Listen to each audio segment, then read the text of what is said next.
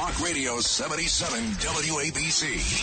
Entertaining and informative. This is Sid and Friends in the Morning. 77 WABC.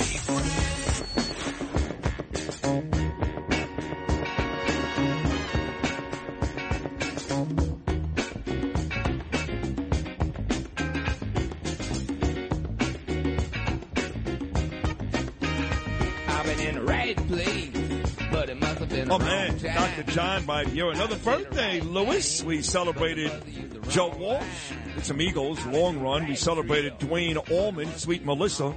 This is Dr. John, but John checked out the house a long time ago, Johnny, didn't he? Eh, yeah, 2019. I just No, he's wow. gone yeah, He's gone. almost five years. Yeah.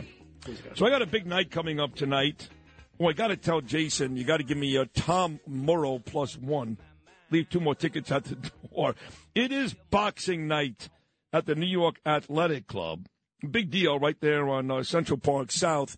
And uh, I guess they have like uh, some real big time celebrities speak first. I know it's going to be me. They've had guys like Stephen A. Smith, Christopher Mad Dog Russo. Well, I'll be speaking tonight. Then a short Q and then a whole night of boxing.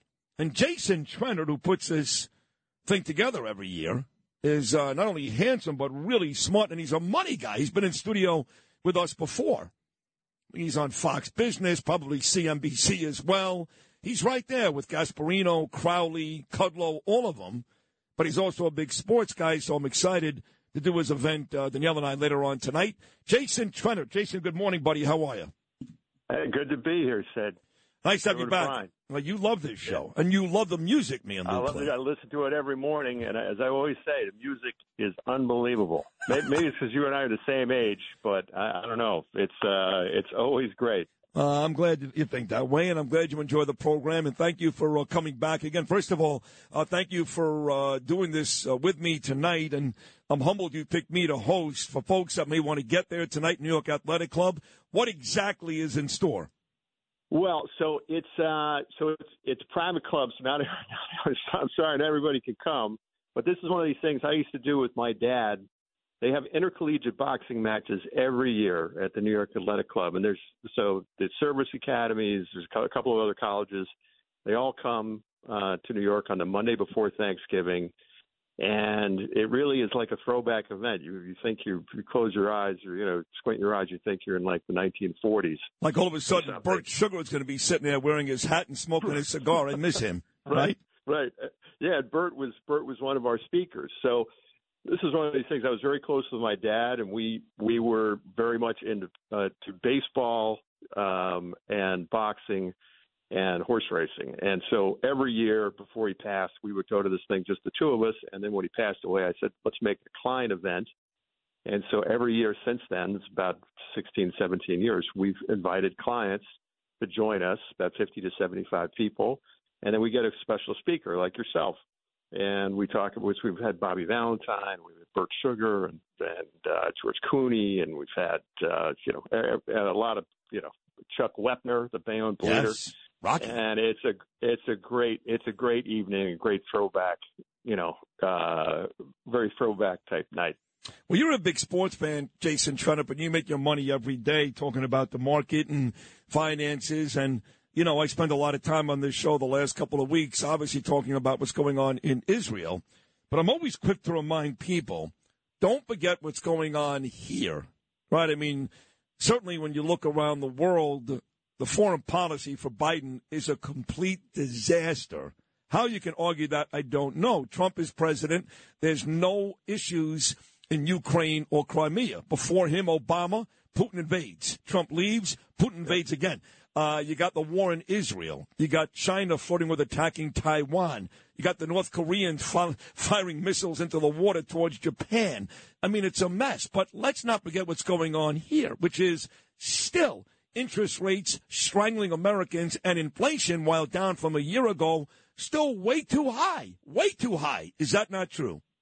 No, it's true, and I think you know, Sid, all those things are are connected, right? So because um, the Biden administration is running massive deficits, uh, deficits like we've never seen before at this level of unemployment. Usually, usually you run deficits this high five, six percent of GDP when you're in the midst of a recession, uh, and the unemployment rate's above seven. Now that now the unemployment rate's below four, and they're spending money like it's it's no tomorrow, and that's largely to get reelected.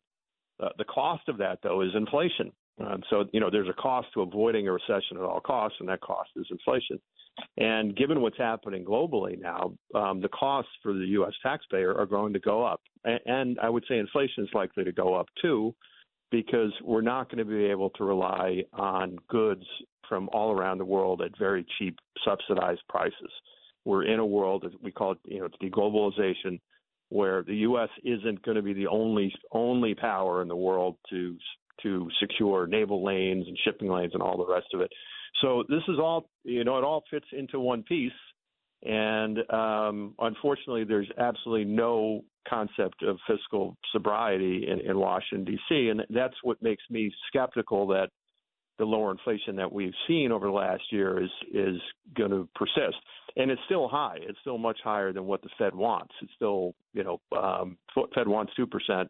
It's still, depending on how you measure it, somewhere between three and four percent. Much higher than what we've been accustomed to much higher than Trump. Let's just put it that way. I believe it was 1.4, right? I mean, let's let's let's be honest about all this and, and, say the word Trump. I know it's a dirty word to a lot of people, but they need to wake up and smell the coffee. None of these issues were issues just a couple of years ago. So I would ask you this: It seems like Jason. We're fighting with the whole world. I mean, I know he met with China last week and they had a nice little discussion. It just seems like we're fighting with the whole world. So, how do we improve relationships. I'm not even talking about from a war standpoint. I mean from a from a financial standpoint with all these people that we seemingly don't really get along. Well, the, I mean, I would say it's peace through strength, right? So it's there, there's two parts of it. One is, I would say, and I'm not a military expert or geopolitical expert, but certainly I think when other countries respect us and our power geopolitically, that helps. I'd also say though that we, if we have sound fiscal um, background, that helps as well. Um, and so, right, that that makes it more difficult for other countries to ignore us or go their own way. And so, it, it again goes back to spending. Uh, and and this is something, unfortunately, we've we've had this exorbitant privilege they call it of having the reserve currency forever. We're not probably going to lose it, uh, you know, for the last hundred years. We're not going to lose it anytime soon, I don't think. But if we keep going down this road, um, we'll lose it, and that that will mean significantly higher inflation and significantly weaker yeah. U.S.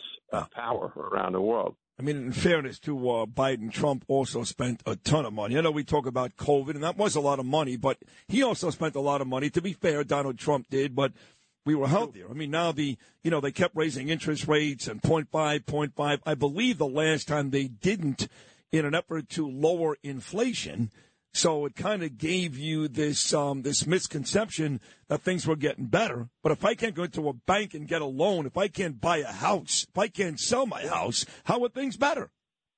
No, it's listen. It's it's true. Uh, at the prime rate, so that's the rate that banks charge their best customers, eight and a half.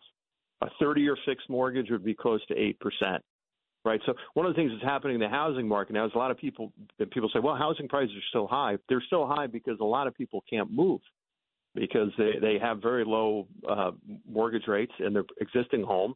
And if they wanted to move, they'd have to pay much, much higher mortgage rates on their next home. So they're not moving. There's a limited supply, and prices are still high. But in terms of just the quality of life uh, and the standard of living, it, it's hard to say that it's better than it was one year, two years, three, certainly when when Donald Trump was uh, was in office as someone who lives in New York City, who's lived in the city for the last 30 years, I can say that my quality of life has also declined, you know, meaningfully yeah, yeah. since the pandemic uh, because of a lot of the issues that you're talking about in terms of migrants and all the rest of it, crime.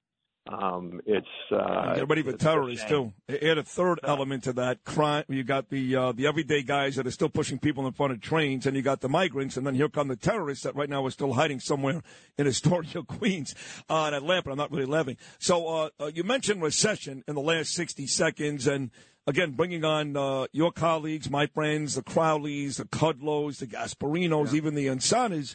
They were telling me months ago a recession is coming They weren't sure it would get to a depression, but certainly at the very least a recession. And I don't believe we're there yet. Does that mean we're not going to get there?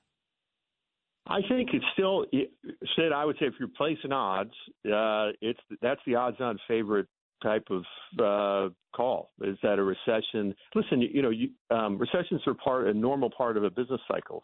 They they come uh, eventually. We have the one we had that was during COVID was extremely short, basically because we flooded the system with liquidity. So this is part of the reason why we have inflation now. But um, normally, even if it's a mild one, it lasts a while. And I would argue it's very rare not to get a recession when interest rates rise this much. And so, if you're a betting, if you're a betting man, you'd say that a recession is likely. Now, hopefully, it's mild, but um, it's you know it's not that mild if you lose your job, right? So it's it, it's a um, there's really no such thing as kind of a mild recession in a way, um, maybe for the financial markets, but not for individuals. So, in my opinion, one is quite likely just simply because the Fed has tightened as much as they have. It's it's almost never happens that the Fed tightens this much and you don't get a recession. Right, right. Well, Jason Trennert, that was a great conversation. You're now two for two. Congratulations. Baseball, you're hitting Thank a you. thousand. But I look very much forward. I'm going to see you in about uh, seven hours. So, um, Yeah, it'll be it'll be fun. yeah, I'm looking forward to that. I really am. So is Danielle. So enjoy your afternoon, and we will see right, you at the friend. fights later on tonight, pal. All right, all right. Take it easy. You too, Jason Trennert, right there.